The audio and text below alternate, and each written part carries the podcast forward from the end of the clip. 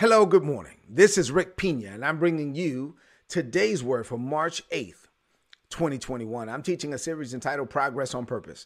I believe that God declares some things from heaven, and although it's released from heaven, it's declared from heaven, it's announced from heaven, we live in the earth, and in the earth, God expects us to receive by faith what He's already provided. So we have to pursue what He's already declared. And if we want progress, we have to pursue it on purpose. I believe that for 2021, God has declared new levels. Like we are to level up in every area, in every facet, in every aspect of our lives. But if we want new levels, if we want to experience what God is declaring, we have to be intentional about it. If we want progress, we must pursue progress on purpose.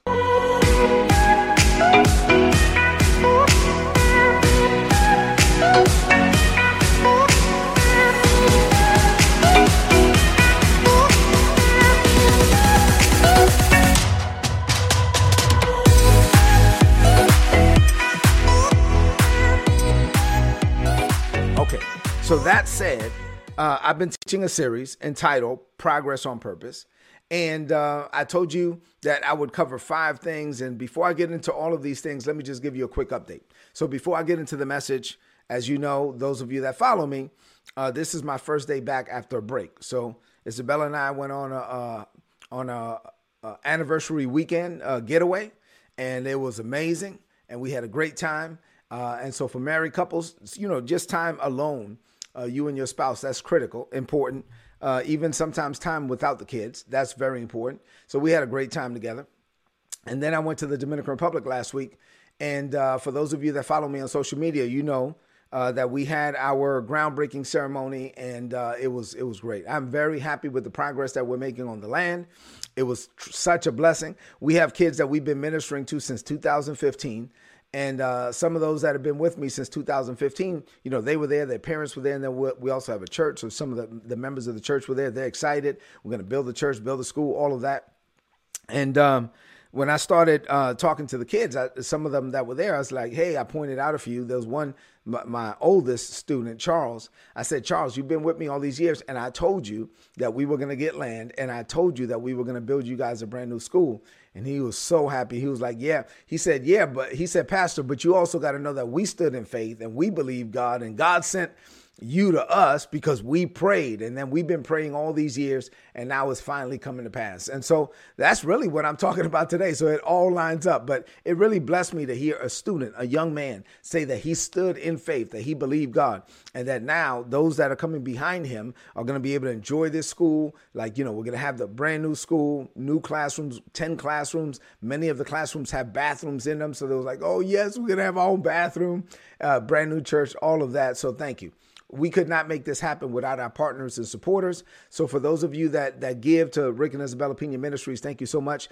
There's a grace that's on this ministry, and that grace is on you because you are partakers of our grace by being our partner, and we release blessings over you. All right. So that said, uh, let me go ahead and get into the word. I told you that we would cover progress on purpose, that we pursue progress on purpose in five areas: spiritually, financially, physically internally and externally. And then through of those five, we've covered the first three already. As it relates to internally, I've been dealing with a lot of areas, and I said that I would teach you to not be anxious for anything or to be anxious for nothing, to receive unshakable peace.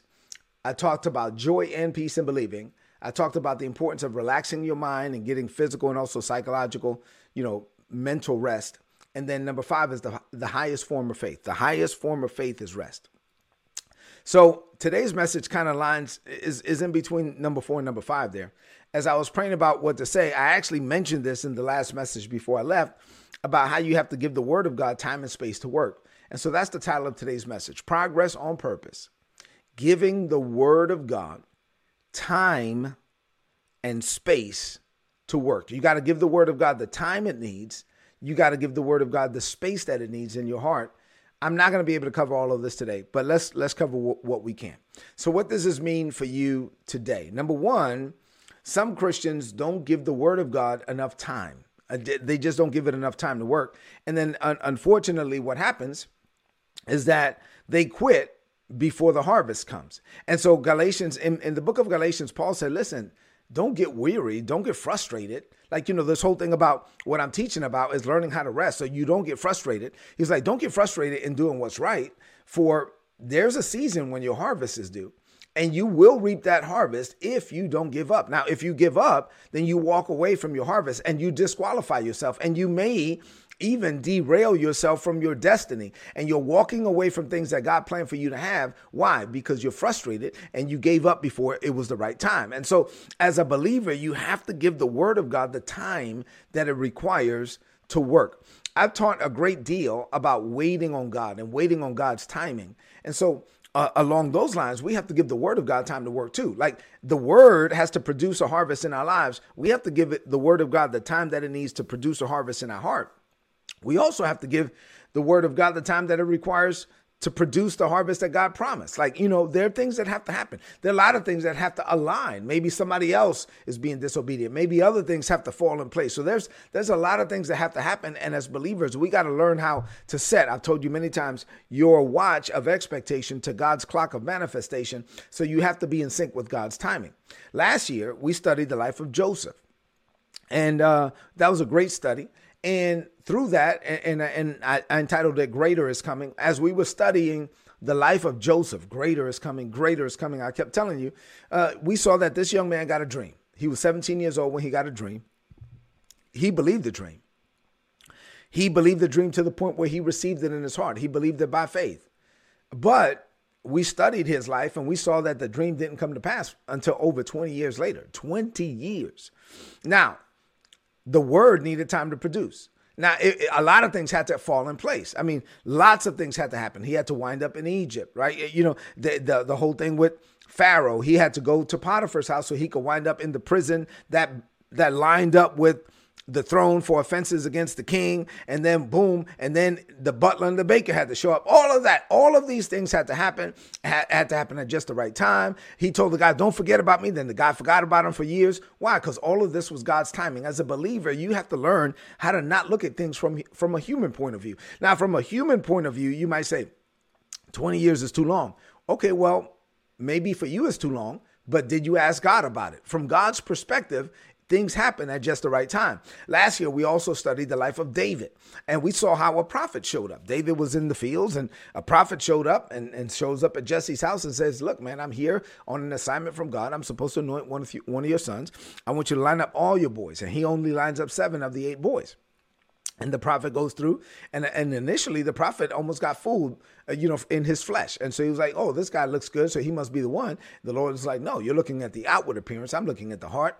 I'm not going to let you give David's anointing to the wrong person. That's not the one. And then that's not the one. And then that's not the one. And he goes through all seven. And then it was like, boom, David was Destiny's child. It was like, no, your blessing is not going to anybody else. What God has for you is for you. He gets called out of the field. He comes into his house. The prophet anoints him to be the next king of Israel. And the Bible says that the, the Spirit of God, the anointing of God came upon him from that very day. But then we studied it and we saw that he didn't become the king of Israel until over 20 years later. Over 20 years later, once again, did David go through challenges? Absolutely, he went through challenges. Did, did, he face ups and downs? Yes, he did. He faced us ups and downs. But at the end of the day, he believed God. And, and the word of God that God declared, it came to pass, but it came to pass in the fullness of God's timing. As a believer, you have to give the word of God the time that it needs to work. Joshua and Caleb. Joshua and Caleb were two, the only two of the 12 spies that went in to spy out the land. The Lord says, Listen, there's some land that I promised to your forefathers to give you.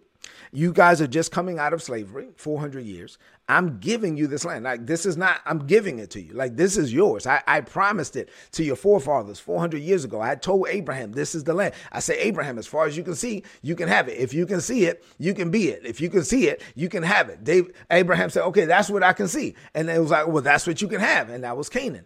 But the Lord said, no, it's not only going to happen in the fullness of timing. They go in, only two of the 12 spies believe God. Only two of the 12 spies opened up their heart to the promise of, of, God. They believed it in their heart, but because 10 of the 12 did not believe, and then millions believed the 10 instead of the two, millions had to die off in the wilderness. And so now you have Joshua and Caleb, they had to wait 40 years. It wasn't even their fault. They waited 40 years to receive something. Why? Because they had to wait on God's timing. And so then, while Caleb and Joshua were in there in the land spying out, Caleb had this encounter with God and he looks up and sees this mountain. And he and God have this conversation. He was like, Lord, can I have that mountain? And the Lord's like, Yeah, that's yours. You can have it. So 40 years pass by. They finally go into Canaan. Five years later, now Caleb is 85 years old. When they spied out the land, he was 40. He says, Lord, I was 40 years old when we came into the land. I'm 85 years old now but I still want my mountain. and the Lord said, No, now is right is the right time. And so he was 85 years old, 45 years later, when he received the promise from God. I'm talking about you have to give the word of God time to work. Abraham and Sarah waited 25 years for the promise. 25 years. God gave him a promise. I'm going to make you a father of many nations. And so through you, through, the whole earth is going to be blessed through you. It's going to come through your seed. But they didn't get the seed. They didn't get the promise child until 25 years later. The reason why I teach so much on faith and patience is because we're called and commanded to walk and live by faith. Say amen to that. But if you don't add patience to your faith, then your faith is going to fail. If you don't add patience to your faith, then your faith is going to fail. So you have to learn how to discern God's timing. Jesus walks up to a fig tree. He speaks to the fig tree. He cursed the fig tree. Now, this is where, like, look at what Jesus did versus what a lot of us do. We ask God for something and then we we sit and we wait and we expect it to happen like immediately. Jesus spoke to the fig tree. He cursed it. He said, No, he spoke nine words. No man shall eat fruit from you hereafter forevermore. Nine words, and that's it. And he walked away like it was already done. You know what he didn't do? He didn't stand there. Die, tree, die. Hey, hey, hey, I command you to die. No.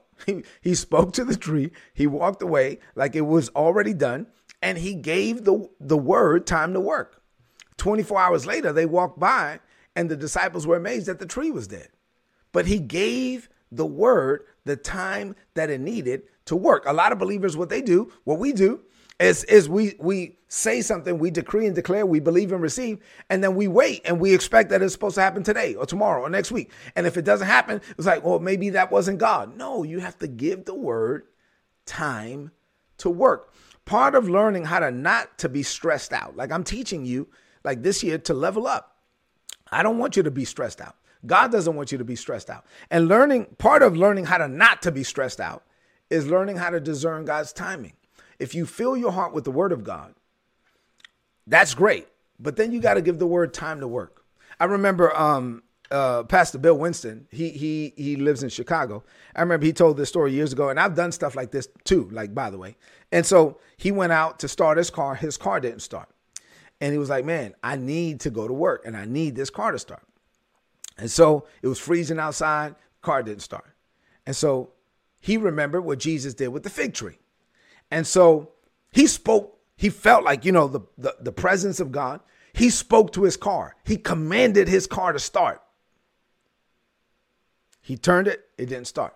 He commanded his car to start, and then he thought about the fig tree. He was like, oh, okay, okay. Jesus gave it time to work. He went back inside of his house. He he made a cup of coffee. He drank his coffee. He relaxed. He was like, okay, Lord, now I let's go to work. He went out. He cranked the car. The car cr- turned over. It cranked up and he went to work. Now, I'm not saying I've done crazy. That's nothing compared to some of the things that I've done. But I'm saying like you have to, God, Jesus spoke the stuff. I speak the stuff, but then you got to give the word time to work. Don't think that it's just going to happen right there at that moment. This year, as we walk with God and we level up our commitment in every area, and every aspect of our lives, the point, this first point, is that you have to give the word of God time to work. God has spoken some things over your life. That doesn't mean it's going to happen tomorrow. Give the word of God the time that it needs to work. Say amen to that. All right. I only have two points for you this morning. And the second point, I'm not going to finish it today because I'm going to teach on this probably you know tomorrow for sure. So number two is some Christians don't give the word enough space in their hearts to work. Now this is this is really important. So I'm I'm not going to close out this point today. But in the parable of the sower, the parable of the sower is the mother of all parables. Jesus said, if you don't understand this parable, how can you understand any parable? In Mark chapter 4, and he there's like one sower, same sower, same seed, four different types of soil. But in one of the types of soil, it was thorny ground or thorny weeds. This is what the Bible says in Mark 4, uh, verses 18 and 19. Jesus said, Others are like the seed that's planted amongst the thorny weeds or the thorny ground. They hear the teaching, they hear the word, but their lives become full of other things the worries of this life or the cares of this world, the love of money, and everything else they want. This keeps the teaching from growing. This, this actually stifles the word of God so that the word of God does not produce a harvest in their lives.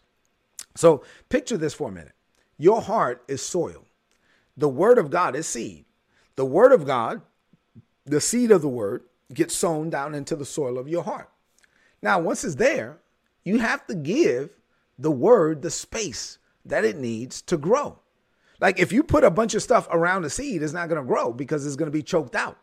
And so what happens is if you have other things growing around the word that are more important to you that you prioritize over the word, then those things are going to choke out the word of God. So Jesus taught that the seed of the word can produce a harvest without question in our lives.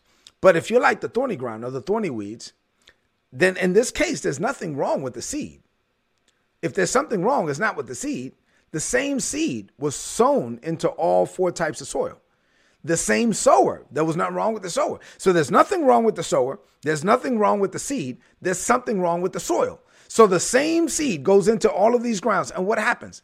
The problem is with the soil that you don't give the word of God the space that it needs. Jesus said that these people have filled their heart with other things.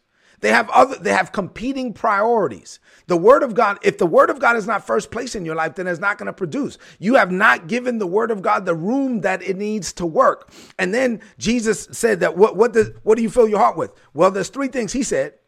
The cares of this world, the love of money, and your lust for other things. And so you are, if you are filling your heart with the cares of this world, the love of money, and your selfish desires, then you're positioning yourself to live a life of stress, struggle, and strain because the word of God can't work because your heart is full of other things. And so now the word of God is not going to produce a harvest in your life. And there's nothing wrong with the word. The word is great. There's nothing wrong with the sower. The sower is great. There's something wrong with the soil. You're not giving the word of God the time or the space that is required for it to work. So if you want to for the word to work, you have to clear out your heart from these other things. Jesus was basically saying that these other things are growing and they choke out the word. So what you don't want is your other things, your, your, whatever other desires you have that are not godly, to choke out the potential of the word of God. So as I close, look at me. Let me ask you this.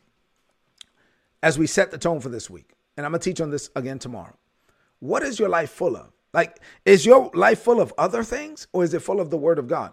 What is your life full of? If you want to become the man, the woman that God called you to be, listen, is you will become that not because you're perfect, not because you do everything right, not because of performance based religion, but simply because you yield to God and you give the word of God the time and the space that it needs to produce the harvest in your life. You give God first place. The power is already in the word. Let me let me close with this point. God sows the word down in your heart. Now you have it there the, the power of the word is already in the word. Now, all you have to do is clear it out and give it the space that it needs to work. No word from God is without the power to perform it. God will never speak a word to you that that with the word doesn't come the grace to, to, to bring it to pass. The word of God has the grace to do what it commands. Let me say that again. Whenever God speaks a word to you and you uh, like, God, how am I supposed to do that? I, I, I, I don't have the education. I don't have the money. Stop. The word, no word of God is without the power to perform it. If God releases a word over you, it's because the grace of God is already on you to do it. The word will work. The word will do it, but you can't allow your life and your heart to be full of other things. If you fill your heart with other things, then those other things are going to choke out the potential of the word and you are going to live a life of regret. You're going to get to heaven only to find out that you missed out on God's best because you pursued the wrong stuff. You lived your life on your your own terms. You did what you wanted. You pursued selfish desires. But if you die to self, you yield to God, you give the word the time and the space that it needs, then your life will become full of God and the word will produce a harvest and you will become the man, the woman that God called you to be. And you will get out of you everything that God put in you from the foundations of the world. And you will leave a mark in this world that will not easily be erased. And you will leave a legacy of righteousness because it won't be you doing it. It will be the hand of God, the grace of God, the favor of God, the anointing of God, and the word of God will produce produced in your life. Why? Because you gave it time and you gave it space. Let's close this message out with a declaration of faith. I want you to lift up your voice and declare this over this day. Say, Father, I thank you for teaching me how to rest.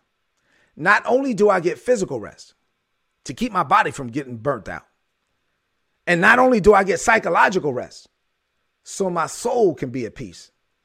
But Father, I learned how to rest in your word. I give your word the time and space that it needs to produce a harvest in my life. I stand on your word. I believe what you said. I openly declare it out of my mouth. I fill my heart with the seed of your word, and then I give it the time and space it needs. I rid my heart from the cares of this world, the lust, the love of money, and the lust of other things. Living this way, Father, I level up in 2021, and I boldly declare that greater is coming for me. I declare this by faith in Jesus' name. Amen. This is today's word. Now, so please apply it and prosper. If you're not getting these messages and you want my notes, go to today'sword.org, click on the subscribe button, put in your email address. You're going to get all my notes for free in your email inbox every day. Listen, go into this day knowing that if you're a believer, you've been getting the word down in your heart. Now you have to give the word the time and the space that it needs. If this message has been a blessing to you, I want you to do two things for me. I want you to go into the chat, leave me some comments in the chat. I go back and read every comment. And then number two, share this message right now on your social media, on your timeline, and with your friends. I love you. God loves you more. I'll see you tomorrow morning. God bless you.